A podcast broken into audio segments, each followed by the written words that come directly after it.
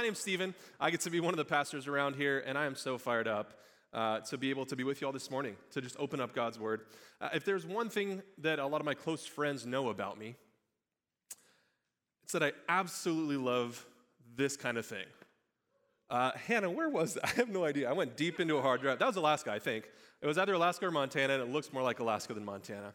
And I, that stuff just lights me up. Golly, I love camping. I love the great outdoors. My wife and I love it so much, we actually uh, moved into, I don't know if that's the right word, but we moved into a camper van a few years ago. We, we live in a home now, so don't worry about us. But we moved into a camper van and just went on a wild road trip. Uh, that's Alaska on the left, it's the Denali Highway on the right, and that's our van in the middle. We did a little canoe trip uh, through Alaska at one point. We love the great outdoors so much that we just couldn't get enough. We wanted to move into it. And then we continued on. Here's another photo of Alaska. This is just an overwhelming amount of photos, but those are some moose and that, uh, anyone recognize that peak in the middle? It's really small. No one got it. That is the Denali, uh, Denali Peak, which is, I don't know, 21,000, something like that. 21,000 feet up in the air. That is a tall, tall peak. Golly, there is some beauty that God has created. And I remember looking at all this stuff and realizing that I spent so much time, even as a younger kid, when I loved camping, loved being outdoors, that I was so marveled. I was so amazed at the great outdoors and then one night I was actually looking at the stars, and I think it was actually at junior high camp with some kids. I looked up at the stars, and one of them actually pointed out, and I, as the youth leader, uh, astutely uh, listened well, but they, they pointed out, like, man, there's a God behind that. And I started realizing even more clearly holy cow, as magnificent, as glorious, as spectacular as this stuff is, there is a magnificent God behind it all. And I started thinking more on our trip Here's Yellowstone. I started thinking more on our trip when Hannah and I were, were driving around in our van. This was pre Ellie, to clarify. We did not do it with a 10 month old. Uh, that would have been an adventure in itself. But I, I remember driving through and realizing, man, there is so much that has gone into preserving this nature. There's so much government stuff behind the scenes. I don't really understand the idea of red tape, but there's a lot of it, I'm sure, that goes into it. There's a lot of uh, manpower and, and just people who are dedicated to this. I remember a few years ago there was a government shutdown and the national parks uh, suffered from it, and I started realizing just entropy, just going like, like it's just insane when there's not someone protecting, when there aren't thousands of national park workers preserving this, committed to just keeping it beautiful. It goes crazy so fast. And there were people actually putting a significant amount of energy to keeping it so beautiful. So much so that uh, there was a guy who did a lot of great work for the national parks named Teddy Roosevelt. Sound familiar? He, uh, there was a guy before him, uh, uh President Grant, who started the, uh, the, the, the Yellowstone Act to say, actually, we're going to make it a law to preserve this. We want this to be beautiful. Has anyone ever seen this arch before? The Roosevelt Arch? It's on the north entrance of Yellowstone National Park. And you can't see it here, so I blew it up a little bit. For the benefit and enjoyment of the people. Roosevelt looked at all of the beauty, and again, I'm not sure if he understood the God behind it. I'm not sure if he understood the, the glorious God who was in charge of all of that, who made all of it with this blink of an eye and the snap of a finger with, with his voice who created all of it and is preserving all of it. I'm not sure that he had a full picture of that, but he looked at the parks and said, There is so much beauty here, it needs to be preserved. This is for the benefit and enjoyment of the people. And as we get into our text today, we're going to see uh, an interesting connection with all the lengths that our government, with all the lengths that the people have gone, with all the lengths that probably many of you uh, have practiced leave no trace and just preserving this natural beauty, with, with all of the work that's gone into that, there's something far more glorious than our national parks and our public lands and the great outdoors. Something far, far more majestic, far more beauty, and it is preserved in such an incredible way. We're going to unpack it today. The idea that God is preserving his glory, God is committed to his glory. God is going to do great things to preserve his own glory so much more, and that glory is the glory that we get to celebrate. It's a glory that we get to benefit and enjoy. So we're going to dive into the text. It says this Now is my soul troubled. What shall I say? Father, save me from this hour. But for this purpose I've come to this hour, Father, glorify your name. Then a voice came from heaven, I've glorified it, and I will glorify it again. The crowd that stood there and heard it said that it had thundered, similar to last night. Ellie, uh, my daughter, my 10 month old, does not love thunder. And she decided at 1.30 to tell us very clearly she doesn't love thunder. It says, Then a voice came from heaven, I've glorified it and I'll glorify it again. The crowd that stood there and heard it said that it had thundered. Others said, An angel has spoken to him. Jesus answered, This voice has come for your sake, not mine. Now is the judgment of this world. Now will the ruler of this world be cast out. And I, when I'm lifted up from the earth, will draw all people to myself. He said this Jesus said this to show by what kind of death he was going to die. So the crowd answered him, We've heard from the law that the Christ remains forever. How can you say that the Son of Man must be lifted up? Who is this Son of Man? So Jesus said to them, The light is among you for a little while longer. Walk while you have the light, lest darkness overtake you. The one who walks in the darkness doesn't know where he's going. While you have the light, believe in the light, that you may become sons of light. God, thank you for being so good to us. Thank you for uh, the, the beautiful landscape that you've created. Thank you for all the incredible things you've done to display your glory. But God, even more so, thank you for the work that your Son did to preserve your glory. God, thank you for this, the, the commitment that you put in Jesus to, to glorify your name. God, help us get a clear picture of your glory today. Help us get a clear picture of the value, the great, vast value that is trusting you and treasuring you. God, give us a clear picture of your son today. Similar to the North family who is now in your immediate presence, God, I pray for just a, a small glimpse of that glory today. We pray this all for your glory and for our joy in the journey. Amen. So here's what we're unpacking today it is a beautiful paradox that is the cross. God saves us with a beautiful paradox. The paradox is this in order to be committed to his own glory, there was a great, great price that had to be paid. To display his glory, to show his commitment to his glory, God had his son die. It's almost an oxymoron. If you think about the glory in death, now, again, heaven side, they are celebrating. The North family is celebrating right now. But even as we look at it from an earthly perspective and we look at this, we look at the idea of death as it, it kind of feels like losing, especially a Messiah, right? The, the king doesn't come to establish his kingdom by dying. It makes no sense. It's a paradox. So we are going to see that God saves us with a beautiful paradox. The king is here to die. Here's our first point our faith is built upon God's relentless commitment to his own glory. The entire essence of Christianity is built on trusting and treasuring that this God is relentlessly committed to his own glory. Where is it in the text? It says this Now is my soul troubled. And what shall I say? Father, save me from this hour, but for this purpose I have come to this hour. It's really helpful to put this in context of last week. Now, if you look at the last uh, week's passage, then this week's passage, then next week's passage, it's all just one long monologue. It's a three part monologue Jesus is giving. Remember, the Greeks have come to Jesus, and the Greeks are coming and asking him a question. They say, they say We want to see Jesus. And the disciples uh, potentially bring them all the way. Then maybe the, the, the, the telephone game goes down back to Jesus, and Jesus is now telling the people this monologue about how the seed has to die last week. The hour has come for the Son of Man to be glorified. Truly, truly, I say to you, unless a grain of wheat, unless the seed falls into the earth and dies, it remains alone.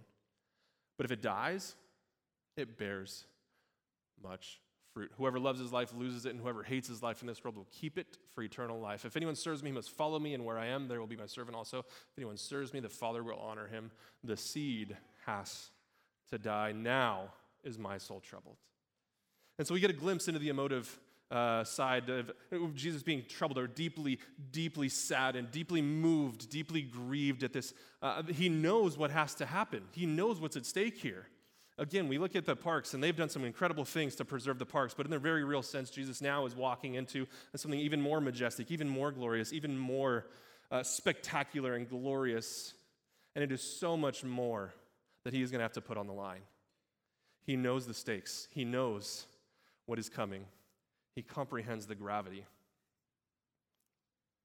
He knows very clearly the seed's going to go in and it has to die in order to give life. In order to bear much fruit that we get to directly immediately benefit from, we get to benefit from the fruit that is the crucifixion and resurrection. Jesus knows in order to display his glory as well as God ordained, as clearly as possible, he has to die. He comprehends the gravity of this mission. His mission is to glorify the Father. Father, glorify your name. My soul is troubled, but Father, glorify your name. Then a voice came from heaven I have glorified it, and I'll glorify it again. We look at Father, glorify your name, and later on, he's, uh, you, all know what he prays in the Garden of Gethsemane. This is a different perspective. It's a different perspective. He's going to say, God, I know what's at stake. I know the gravity of this mission. I know what I've come for. I know I came to my people and they rejected me. I know I came to my people and I tried to give them life. I know I came to the people to be the light and they're going to choose darkness over light. I know that I brought them new life and they're going to choose death over life. I know the gravity of this mission. I know what I'm here to do. I am here to die. And he's saying, I know they're going to miss it. God, glorify your name. Previously, previously we've seen God glorifying his name. I remember John chapter 7. This is not um, uh, comprehensive. This is just a few other way, ways where God talks about his own glory. But here in verse 19 or 18 of John 7, it says, The one who speaks his own authority seeks his own glory, but the one who seeks the glory of him who sent him is true, and in him there is no falsehood. It's Jesus again saying, No, I'm, I'm de- reflecting, I'm deflecting glory back to the Father. You keep trying to, after healing and miracles, you keep trying to celebrate me and glorify me, and I'm just going to continue to deflect glory back to the Father, back to the Father, back to the Father. And then last week we looked at Lazarus. But when Jesus heard it, that Lazarus was ill, he said, This illness does not lead to death, it's for the glory of God, so that the Son of God may be glorified through it. So we see Jesus deflecting glory. We see him here with Lazarus accepting glory, saying this is actually how the Son of God is going to be glorified. And it's hinting towards this idea of death and coming back to life. And now, right here again, the mission. Jesus is pointing it back to the Father at this point. When, it, when the rubber meets the road, when the hour is here, the hour is at hand. The hour had not come yet, but when the hour is at hand, the mission is to glorify the Father. Father, glorify your name. This isn't something new. Again, the Father has made a history of glorifying his name. We saw it in the text. I'm going to go back to it. We've seen it in the text. Then a voice came, I have glorified it, and I'll glorify it again. How has he glorified it already? There is a long laundry list. You can go eternity past. You can go to the creation of the world. You can go to uh, choosing the, the, the, people of Israel. You can go to the uh, anything, saving uh, uh all of the fathers of the past, the, the, the fathers of the faith. You can go down the hall of faith in Hebrews 11 and see all of the ways that God has shown his faithfulness to his people, and he has preserved his name and glorified his name. But here, I think he's immediately talking about, yes, the incarnation, yes, all this, but even, even in the immediate context, I think he's hinting us, bringing us back to Lazarus again. He did this to display the glory of the Father. He did this so the Son would be glorified. It's all coming back to the glory of the Father, the glory of the Son. Yes, I have glorified my name already in Jesus, and I'm going to do it again. Any ideas what he could be doing? Whew. Father is constantly glorifying his name. And that's not saying that God's sovereignty is not at play. That's not saying that God's sovereignty is not at work elsewhere in life, in history, in the Bible. It is on display everywhere. But I think immediately he's talking about this, this idea of Lazarus, again, hinting us back to last week. I've glorified it, and I'm going to do it again. So the crowd stands there and heard it and said that it had thundered. Again, last night, I wasn't trying to understand the idea that the thunder was communicating to us. I wasn't trying to articulate and understand it. Some people actually had absolutely no idea. Does that sound consistent with the ministry of Jesus? He says something and people have no idea what he's talking about. Does that sound a little bit familiar? It's consistent. The crowd that stood there and heard it said that it had thundered. They did not understand. Others said an angel has spoken to him. And again, they don't point out what the angel's saying. We get that insight from John, the author who records it. But the crowd had no idea what he was saying. And I don't think the point is that the crowd understands it. I think the point is what Jesus says here. It's not for me, it's for you. What is it? I think it's an affirmation. It's affirming this, this is going to be something big. There were two other times I can think of that we've heard or seen or read the voice of God thundering from heaven. And it's at the, the baptism of Jesus and then again the transfiguration. Two key things that have happened in Scripture in the New Testament. And now we see a third one. Something special just happened. Father, glorify your name. I've glorified it, and I'm going to do it again and we get this glimpse. The crowd does not understand, and the point is not that they understood, the point is that they didn't understand, and Jesus is now just yet again, they're not understanding, just like is consistent with the ministry of Jesus. And now Jesus is going to turn and shift focus to the people again and explain something very, very important. This voice has not come for your sake, or this voice has come for your sake, not for mine. He's committed to his own glory. It is a relentless commitment to his own glory. Is that 938? Uh, God, thank you for the people you put in our lives. Um, if you're not, if you're new around here, 938, we pray um, for people on our pray watch list. So God, thank you for people that we're connected to in our three relationships. Thank you for people that uh, we uh, get to love on and show your glory. Help us trust you more. Help us treasure you more, and uh, and help us love others uh, uh, with your love. Pray this all for your glory and our joy. Here's our second point. God promotes His overwhelming glory through the death of Jesus. Huh. He is relentlessly committed to his own glory. So his son's going to die. Does that seem like a paradox to anyone else? Does that seem like a, a, a, a lower hanging word for that is, oh yeah, oxymoron? Does that feel like an oxymoron? He's committed to his own glory, so he's going to. Interesting. Let's see how John unpacks it. God promotes his overwhelming glory through the death of Jesus in three primary ways. The payment for sin is made. Again, this voice is not for my sake, it's for your sake. Now he shifts to the audience. He has this private conversation with God the Father I'm going to glorify it. I have glorified it, glorified it. And now he's going to publicly explain to people. This was a private conversation he had with God, allegedly, because people did not understand it. The idea was not that they understood the language, but the idea was that ministerially they understood something special just happened. An angel just talked to him. Wow, this dude, the, the nature is responding with thunder. Something special is happening. Now he's shifting his focus from a conversation with God the Father to now having a conversation with the people, unpacking what his glory looks like in three ways. Now, Point one now is the judgment of this world. The judgment of this world. The dividing line has been drawn. Until the death of Jesus, there was, again, the whole New Testament, the whole gospel stories, people, Jesus is telling people essentially what's about to happen, and they have no idea what's going on. they miss it time and time again. They think it's thunder. they, they, they think it's an angel speaking. They, they look at Jesus and they, they say, Oh man, I, I have no idea what this guy's talking about. This guy's speaking like it may as well be a different language. I don't know what this guy's trying to communicate. And now Jesus is saying the dividing line has been drawn. It's here. Now is the time. The time for what? The time to draw the line. There's a line clearly drawn. Which side of the line? Which side of the line do we choose? Do we trust Jesus? Do we not trust Jesus and choose to trust ourselves and other things? Are we committed to also enjoying, finding our greatest satisfaction in Him and His glory? Or are we going to choose to glorify, to celebrate, to enjoy ultimately, to find our greatest satisfaction in something else? The line has been drawn, and there's a clear distinguishment now. There's a clear line there's a payment for sin.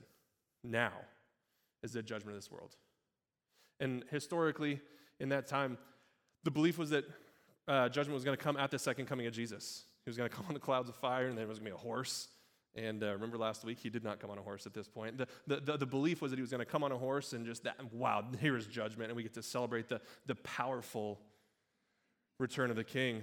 But here, he came on a donkey, and he's going to draw that line not on a horse, not coming in clouds of thunder, but he's going to come by dying.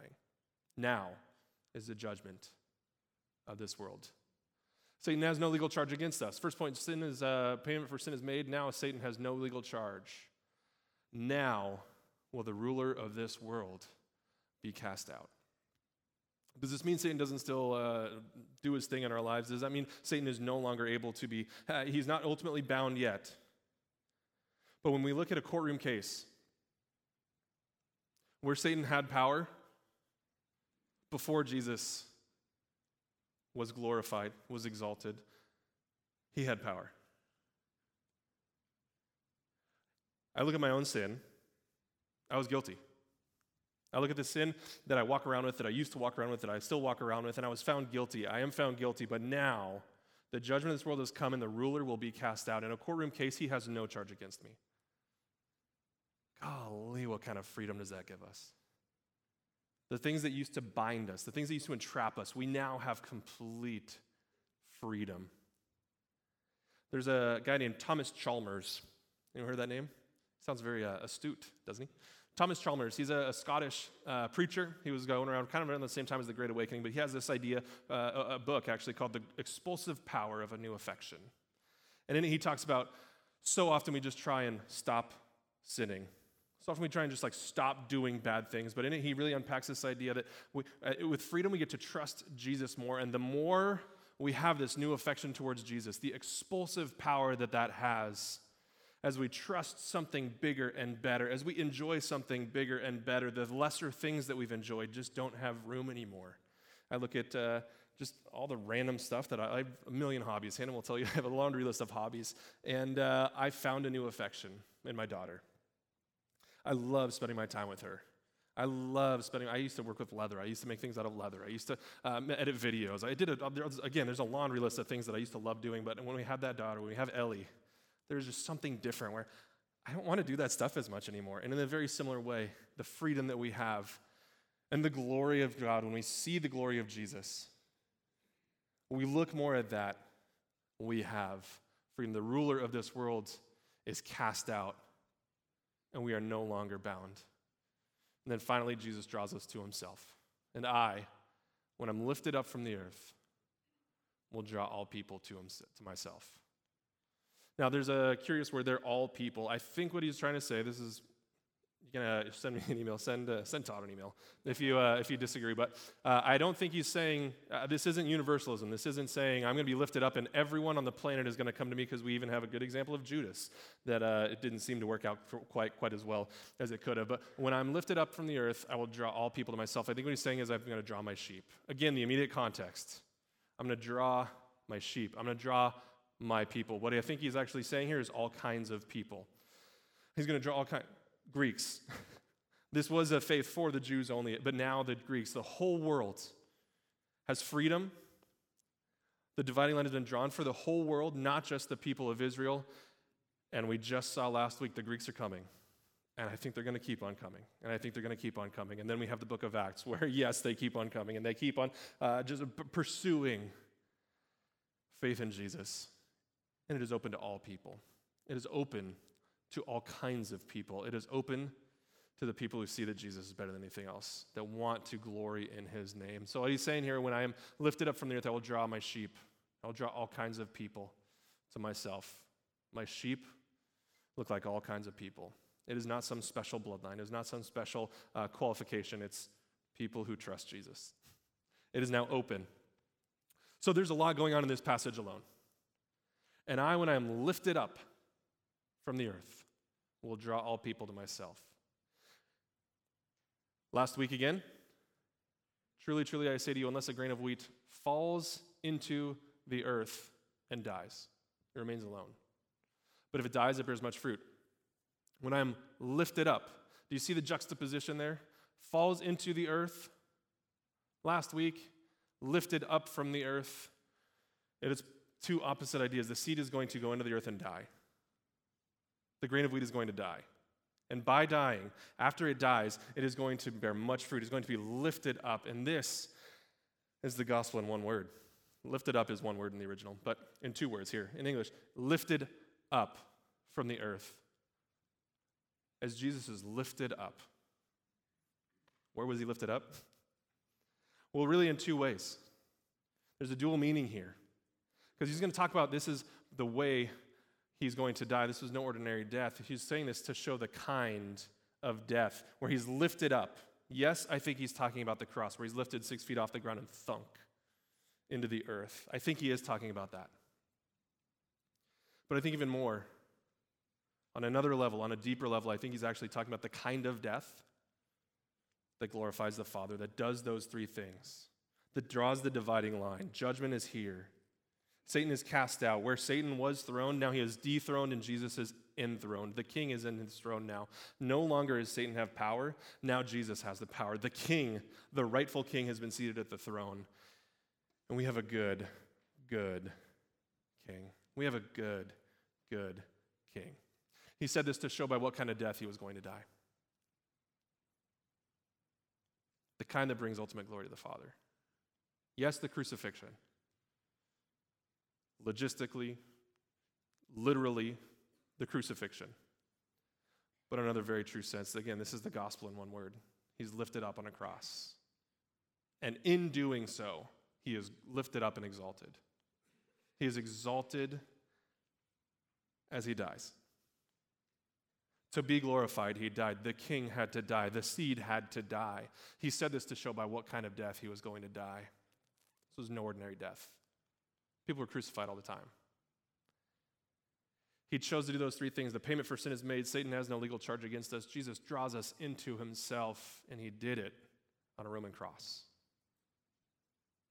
It took a great price. It was a beautiful paradox to show his glory. This was no ordinary death, this was no ordinary king. How can you say the Son of Man must be lifted up? Who is this Son of Man? The crowd's looking at him. We've heard the law of Christ that the Christ remains forever. How can you say that the Son of Man must be lifted up? Who is this Son of Man? What kind of Messiah dies on a cross? What kind of Messiah comes to win by losing? What are you talking about, Jesus, you crazy guy? What on earth are you trying to tell us here? You think you're the Son of Man? We know who the Son of Man is. That's a reference to Daniel 7. The king is coming in clouds, and golly, it is a powerful story. And he's looking forward to overthrowing the Roman Empire. And now he's saying, I'm coming to die. Who do you think you are? What kind of Messiah is this? What kind of king is this? We don't want that king. We don't want the king who dies. We want the king who comes in glory, the king who comes on a horse, the, the king who comes and establishes a beautiful throne. We want that kind of king, the powerful king, not the one who dies. I don't want your dying kind of king. I don't want the Messiah who is just going to lose. I don't want that kind of Messiah, they're saying. Who is this Son of Man? And Jesus, so gently, He tells them, Light's among you for a little while longer.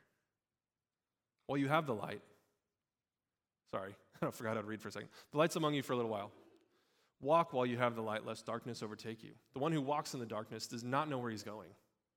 While you have the light, believe in the light, that you may become sons of light. I remember uh, my wife, uh, we have a 10 month old, and so she was pregnant for nine months leading up to that. That's generally how it works. Pro tip, it takes nine months sometimes. Um, and so we spent all that time trying to figure out, like, what is our first time? How does this work? And so we read books, we watched YouTube videos, less helpful, but books are great. YouTube videos are good too. And I'm looking at researching strollers, I'm doing all this research on cribs and all the car seats and all these things that you got to learn how to do. And I see some head nods. I know it, it is an adventure, it is a whirlwind trying to figure this stuff out. And I finally got to the point where we were taking a, a class on uh, just what to expect during, during the labor process itself. Once you have your go bag and you got to get to the hospital, what is, what is the process like? And I had all these ideas, and I was fully aware that I didn't actually know what I was doing. Um, but I, there was an element of me that thought I had an actual idea of what I was doing. And so I talked to a bunch of friends and heard their labor stories, their birth stories, and there are some uh, outright, I mean, that's, that's humor. There's a lot going on in birth stories that just, I, guys passing out, guys locking their legs and they go down. Uh, I have a buddy who, uh, yeah, he, uh, he was trying to emulate pushing well for his wife and breathing, and uh, he almost pushed something out of himself. Um, and, and then proceeded to almost pass out as well. So you know, it adds insult to injury. But, but as, as I'm hearing all these stories, as I'm looking into this, as I'm researching what it looks like to actually go to the hospital and become a first time parent, it blew my mind. I had no idea what I was getting into. I had the false expectation. I didn't. I, I, was. I was like the Jews talking to Jesus, and he's telling me something very clearly, and I just no. I just don't understand. And then that moment hit, and I'm worried when that moment hits for these people that a lot of them missed it. But when that moment hit, I was just overwhelmed, and I just wept. I, I, this was during COVID. I had a mask. they, had, they had to wear masks during, during labor. And, and uh, the nurse actually says, like, do you need a new mask? Because I was like sobbing and it was just like saturated. It was like, like the snot kind of sobbing. And uh, I'm ashamed to admit it, but not, also no shame at the same time. But, but man, nothing prepared me. I did not fully understand. I didn't even partially understand what I was getting myself into. And it has been an, uh, an adventure. It's been a joyful ride. It has been so much fun. And we absolutely love her, even when she's up screaming at 1.30 in the morning because she hates lightning and thunder. But, and then you hold her and it's just a different story. How can you say that the Son of Man must be lifted up? Who is this Son of Man? I don't understand what you're talking about. I don't, I don't get it. You're about to. The light's among you for a little while longer. Walk while you have the light, lest darkness overtake you. The one who walks in darkness does not know where he's going. While you have the light, believe in the light that you may become sons of light. What does it look like to become a son of light? Celebrating the stuff that Jesus just talked about. How do we walk as sons of light? How do we become a son of light? How do we walk in the light, not in the darkness? We celebrate, we glorify that paradox that this king came to die, that the king displays his glory in the most incredible way, not in the way that we expect. It's not exactly what we're expecting in a lot of ways, especially not here in this story. It's not what they expected. What kind of king dies? Are you serious, Jesus? He had this following. People were following. Some people were believing, truly believing. Some people were following, trying to figure it out. Some people were following because he was a cool magic guy. He was doing cool tricks, raising people from the dead. But at some point, the decision was going to come. At some point, the decision was going to come to where do you trust Jesus for who he is? Or was he just a guy who did cool tricks? Our powerful, righteous king has overcome the darkness and makes us children of light. Payment for sin is made. We celebrate this. That's what it looks like to walk in the light. The three things that Jesus unpacked are the three takeaways for today. Our payment for sin is made. Rescues here, folks. By the king dying, he knew his mission. Was it easy? Now is my soul troubled. I would say probably not.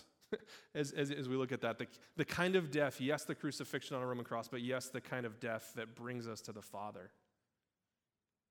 Now is my soul troubled. This deep grief, but we celebrate what he's done. What does it look like to walk in light? We celebrate that payment for sin is made. Our rescue is here. Satan has no legal charge against us. Sound familiar? We're found innocent. He comes at us with this laundry list. He goes to the judge with this laundry list of everything we've done. And we have a good king who has pulled Satan out of a place of power. He no longer rules.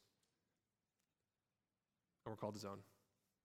He draws me in, he draws you in.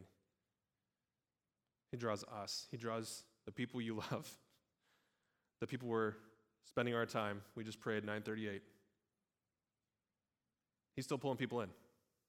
He's still drawing people in. As we look out again, I look out at the world sometimes, I'm like, Jesus, are you still doing stuff? Like, golly, he's still working.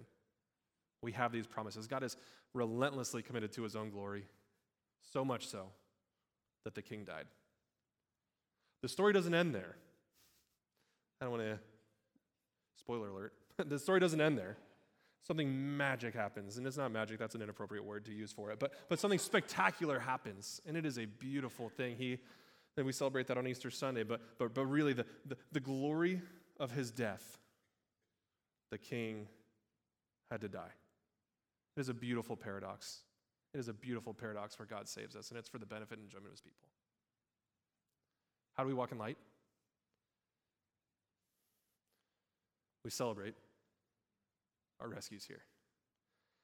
And I'll be, this is a, I mean, my sermon, period, that's the end of the sermon. But um, this last week, I have never been so distracted from literally thinking about God's glory as when I was preparing to preach a sermon on the glory of God.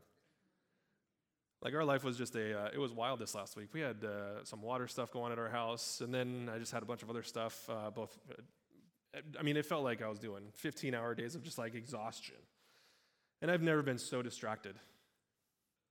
But each time I read this passage, it was just, golly, the expulsive power of a new affection.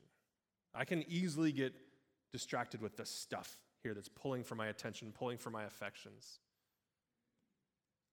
But each morning I got to just sit and think, oh, golly, we have a good God. Golly, we have a powerful King.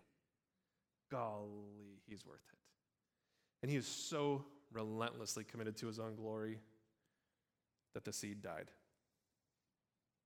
He's so relentlessly committed to his own glory that he made a way to call us his own. And walking in light looks like enjoying it. It is a wild conundrum, it is a wild paradox. But in that paradox, he's chosen to display his glory in the most unlikely way. And we get to just enjoy it. God, thank you for being so good to us. Thank you for your glory. Thank you for being relentlessly, ruthlessly, passionately committed to your own glory.